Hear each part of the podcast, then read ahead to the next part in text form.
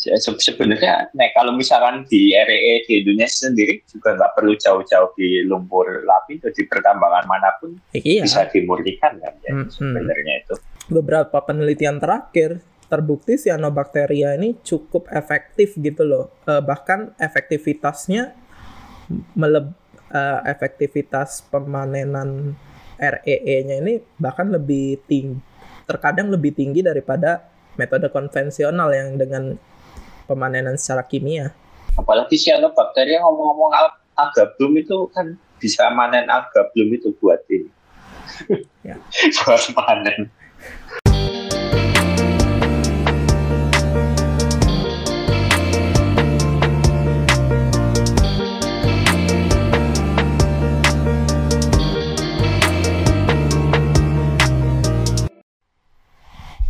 Halo dan selamat datang di Jasa Training Podcast. Podcast yang membahas eh, isu-isu mengenai bioteknologi dan riset terkini di bidang yang sama. di bidang bioteknologi juga. Nanti riset di bidang apa Ada nanoteknologi. bio ada teknologi ya. Nanoteknologi kagak ngerti. Kalau nano bioteknologi juga ada kan. Ada, ada. Tapi kalau nanoteknologinya doang kan kagak ngerti nanti. Bingung ntar. Hmm. Jadi bahasa apa nih kita sekarang? Wes, ini kemarin itu ada belum lama ini tuh ada jurnal tentang eh, potensi remediasi dan recovery rare earth element RR REE dengan menggunakan sel. Kalau yang di jurnal tersebut menggunakan cyanobacteria, tapi bisa aja potensi lainnya dengan mikroorganisme lainnya. Yang mana Recovery ya ini Ah, dari ah. West. dari apa limbah, limbah, limbah Limbah. elektronik. Yang mana kan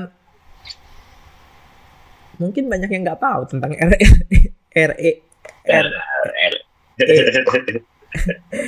REE nih. REE itu apa dulu? rare earth element. Ada 17 logam yang termasuk dalam RR R E E ah, susah sekali sih ini singkatannya di, REE REE. di lidahku ada 17 17 elemen di tabel valio- periodik masuknya kelompoknya Latanida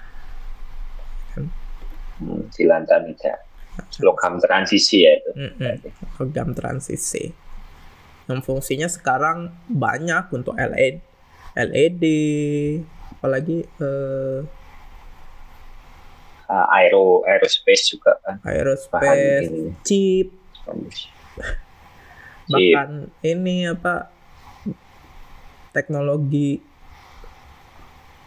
listrik itu apa namanya kendaraan listrik? Ya kendaraan listrik ya udah. Magnet kan? Magnet. Medium. Heeh. segala macem lah. Sebenarnya walaupun dibilang ngomong sebelum sebenarnya ini itu dulu walaupun dibilang ra- rare rare art elemen itu sebenarnya nggak benar-benar langka ya. Cuman susah nemuin depositnya dalam jumlah besar di satu tempat. Jadi di kerak bumi itu banyak cuman kayak nyebar gitu. Jadi harus di dikeruin dulu gitu. Hmm, jadi apa pemurniannya beda ya sama logam lain? Iya. Sebenarnya di, di, di mana aja hampir tersebar di seluruh muka bumi. iya karena oh, biasanya cuma jadi logam ikutan kan biasa Mm-mm. Bahkan di di Di air laut pun diperkirakan jumlahnya cukup besar gitu. Hmm, RE. Cumannya kan selama ini karena dia itu cuman logam yang terikut kalau dipanen itu cuman terikut gitu kan. Jarang ada Eh, eh. tambang yang benar-benar untuk nambang REE itu ja- jarang gitu. Otomatis aja dan bahkan di beberapa negara nggak sadar mungkin ya kalau misalkan Iya. REE itu terikut ditambang kan nggak pernah ditimbang Mm-mm. REE-nya berapa gitu misalkan nambang nikel kayak Iya. Eh, bahkan ini kalau di Indonesia tuh pernah cukup booming itu soal REE yang kemungkinan bakal bisa ditambang dari lumpur lapindo ya mungkin masih inget iya. kejadian lumpur lapindo itu. Ada ada wacana seperti itu. Entah itu untuk pengalihan pengalihan isu atau apa ya. Cuman pernah ada gitu. Hmm. Iya. Nah. Se- se- sebenarnya nah, kalau misalkan di REE di Indonesia sendiri juga nggak perlu jauh-jauh di lumpur lapindo di pertambangan mana pun iya bisa dimurnikan kan ya Mm-mm. sebenarnya itu malah maksudnya sekalian untuk memurnikan logam utamanya kan bisa dilakukan sebenarnya itu. Mm-mm. nah tapi Cuma kan ya Tapi kan kebanyakan saat ini kan eh, REE ini karena susah ditambang gitu, sedangkan yang sudah ada ditambang takut terbuang menjadi sia-sia itu, makanya beberapa penelitian itu eh, apa namanya berinisiatif untuk merecovery itu tadi dari sampah-sampah dari limbah-limbah elektronik tadi yang sudah memang terkandung REE di dalamnya gitu kan. ya, ya itu. Ya ya mungkin kalau kalau misalkan ini ya. Apa namanya? Kalau di negara berkembang mungkin agak agak susah juga ya. Itu. Maksudnya sadar akan REE pun masih masih sedikit kan ya. Iya. Cuma kalau di negara maju yang itu eh, apa? Dalam tanda kutip pemilik tambangnya itu yang mengakses itu kan. Sangat ini ya menguntungkan sekali itu kalau misalkan nggak dihitung kan Mm-mm. tidak ikut tertimbang Iya. dalam apa transaksi. Iya sama kayak ini kan eh, sama kayak yang terjadi di beberapa tambang di negara Indonesia kan yang dikirim keluar itu Iya. dibayarnya cuman berdasarkan apa konten misalnya Eh, Itu- main main mineral. Eh, eh, main mineralnya aja. Misalnya apa. yang ditambang itu emas, perak dan ini. Ya udah cuman itu doang yang dibayar. Hmm. bukan berdasarkan eh, keseluruhan konten di situ kan perhitungannya. Jadi ya kemungkinan yang lain bahkan bahkan yang bukan RR, REE tapi logam-logam minor yang bisa ditambang sekalian juga keikut apalagi kan eh, sangat panjang pas kita ini apa pertambangan itu keluarnya raw ya. Mm-mm. bukan processing ya itu. Belum dimurnikan keluar kan. Mm. baru-baru ini mulai digalakan processing kan. Iya makanya Jadi, baru-baru ini kan juga yang lain. pembangunan smelter tapi nggak tahu itu ke kelanjutannya tuh cuman ya selama ini kan benar-benar gali kirim kan Iya, ngali kirim ngali kirim.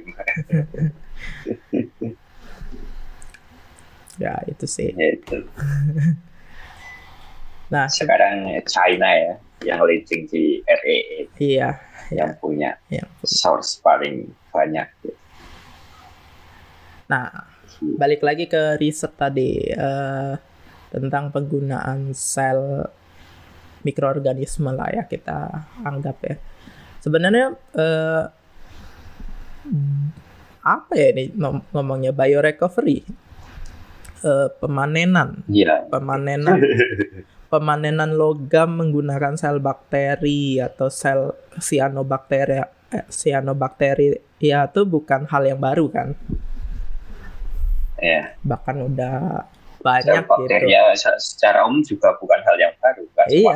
kan? Iya. Dari China. ya makanya aku bilang tadi eh, pemanenan logam bahkan nggak cuman REE pemanenan logam dengan sel bakteri dan cyanobacteria bakteria itu bukan hal yang baru gitu. Bahkan udah banyak penerapan penerapannya gitu tapi karena REE ini baru kesorot jadinya baru mulai banyak upaya-upaya yang dilakukan menggunakan itu riset-riset yang digunakan pengembangan riset development development pengembangan pemanenan metode pemanenan REE e menggunakan sel. Ya, sel bakteria ya. Bio, biosorption ya namanya. Biosorption ya.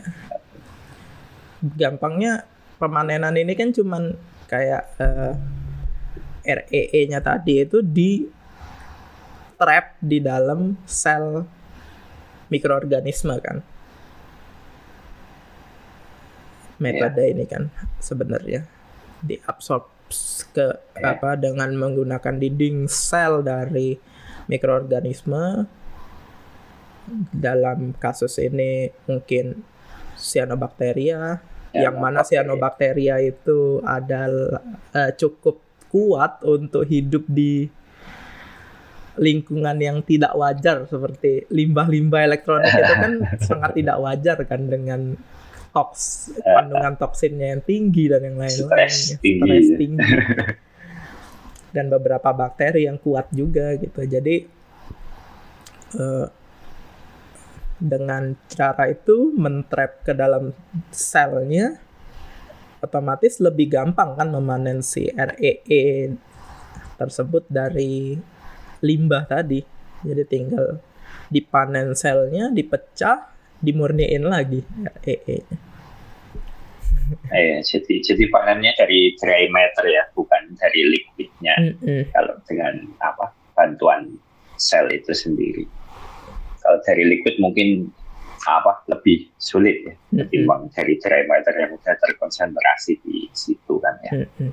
Kalau ini sebenarnya memungkinkan juga nggak sih kalau misalkan pakai apa tanaman gitu juga seperti panen logam Iya memungkinkan apa, sih pada umumnya zaman ya, ya sebelumnya kan diaplikasikan juga pakai ini kan sel tanaman juga hmm. beberapa yang bisa mengabsorb logam itu cuman ya kan yang saat ini itu kenapa cyanobacteria karena beberapa penelitian terakhir terbukti cyanobacteria ini cukup efektif gitu loh. Uh, bahkan efektivitasnya meleb uh, efektivitas pemanenan REE-nya ini bahkan lebih tinggi terkadang lebih tinggi daripada metode konvensional yang dengan pemanenan secara kimia.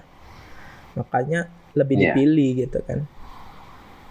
Nah, Salah satunya ya itu kalau keunggulannya kan uh, tadi lebih terkonsentrasi kan. Uh, uh salah satunya dengan gen dari genus uh, cyanobacteria dari genus Nostoc kan.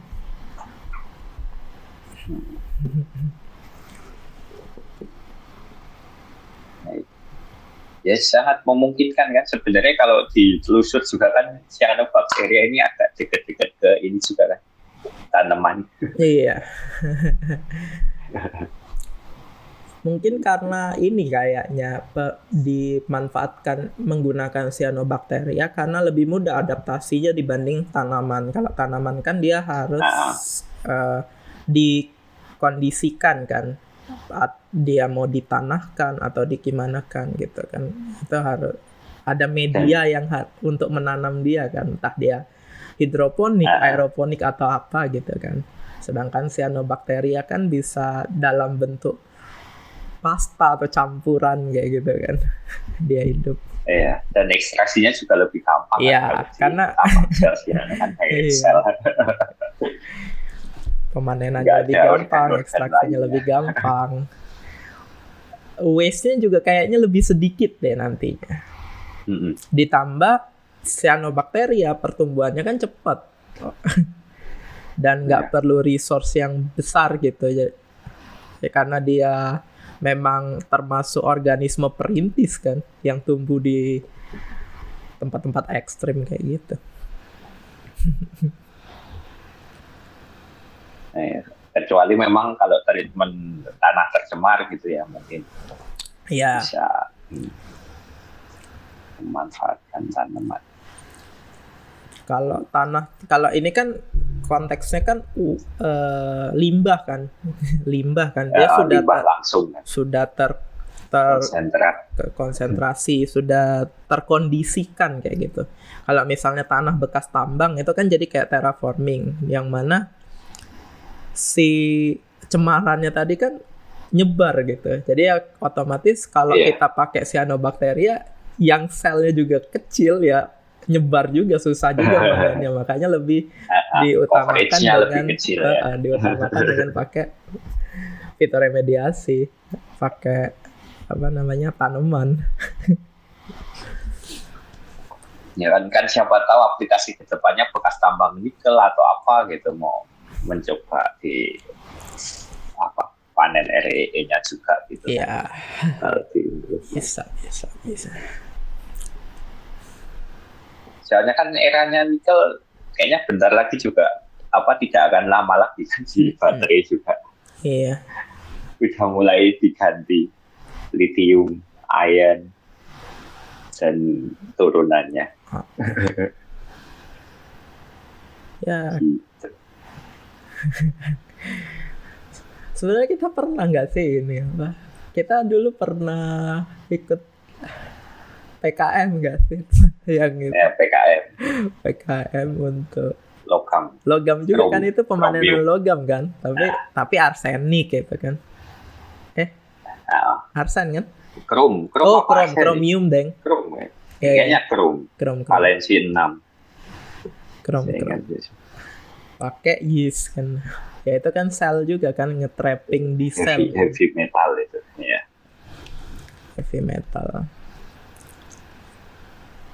ya itu apa metode metode biosorption ini kan sebenarnya udah udah nggak asing Udah lama. gitu udah lama gitu cuman Hmm. baru untuk REE barunya tuh bukan gara-gara wah metode baru bukan cuman ba- ah, baru efisien. baru ngerti aja gitu lagian REE ya itu juga itu- selain itu kan itu Apa? le- lebih efisien itu tadi soalnya kan susah susah kalau misalkan apa langsung ditambang gitu juga kan si Mm-mm. REE ini. ya ya betul ya mungkin ini karena sebenarnya sebenarnya luas cuma Ah, ya itu cuma dikit-dikit gitu konsentrasinya itu ya kan jadinya eh, sebenarnya karena ini tuh apa ya produk sampingan tambang ya produk sampingan tambang jadi Ya. setelah dapat logam utama yang mau dipanen sisa buangannya diolah dipanen REE-nya kan dengan menggunakan metode biosorption tadi kan. Karena biosorption tadi mengkonsentrasikan tadi kan jadi lebih gampang pemanenannya kan.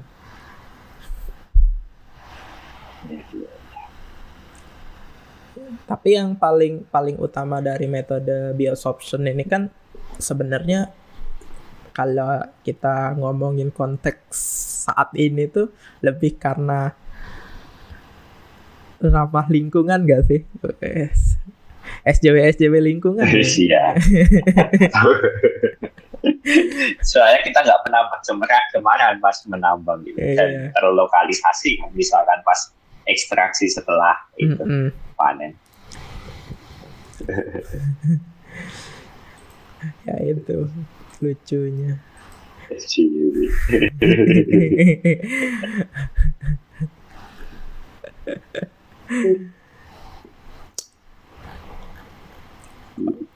Kalau tambang khusus RE sendiri kayaknya belum ada ya kalau di Indonesia. Kalau di Indonesia sih belum ada, tapi ada tambang terbesarnya tuh setauku tuh di Mongolia. Aku nggak tahu tambang apa. Tapi tambang REE itu di Mongolia. Iya iya.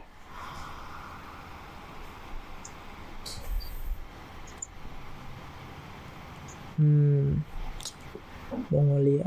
Kalau Amerika kayaknya juga punya tambang REE deh. Ya. Tapi kayaknya nggak sebesar itu. Kita ada tambang REE. Itu lumpur lapindo tapi nggak ditambang. Kan wacananya kemarin gitu.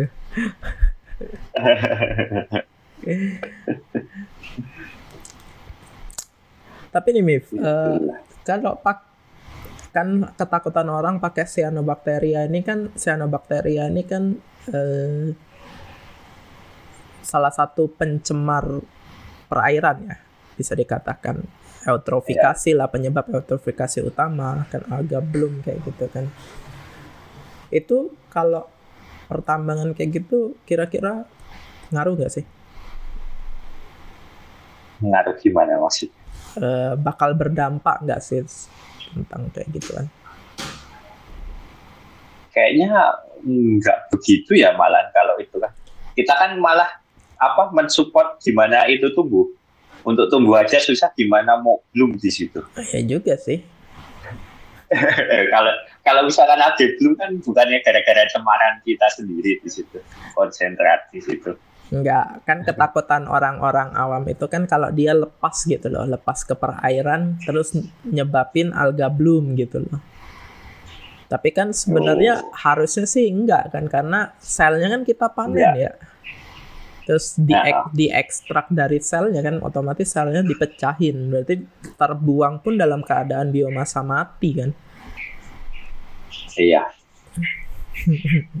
Jangan kan ya, uh, beberapa kali aku diskusi itu ada ketak ya mungkin karena kurang pemahaman ada ketakutan itu keluar gitu ya hampir semua teknologi yang berlandaskan bio bio eh, apa mikroorganisme itu kebanyakan orang takutnya itu terlepas keluar gitu.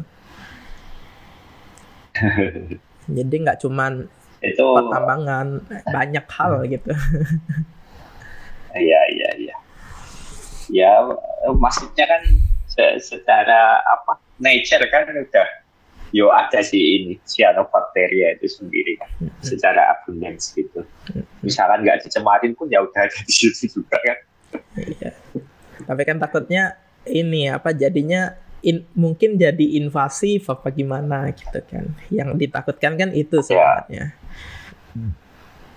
Terus ini ya apa uh, mempengaruhi lokal ekosistem iya gitu kan. mempengaruhi lokal ekosistem yes. kan yang ditakuti sebenarnya itu entah itu beneran yang ditakutin atau yang lain aku nggak tahu cuman aku nangkepnya sih gitu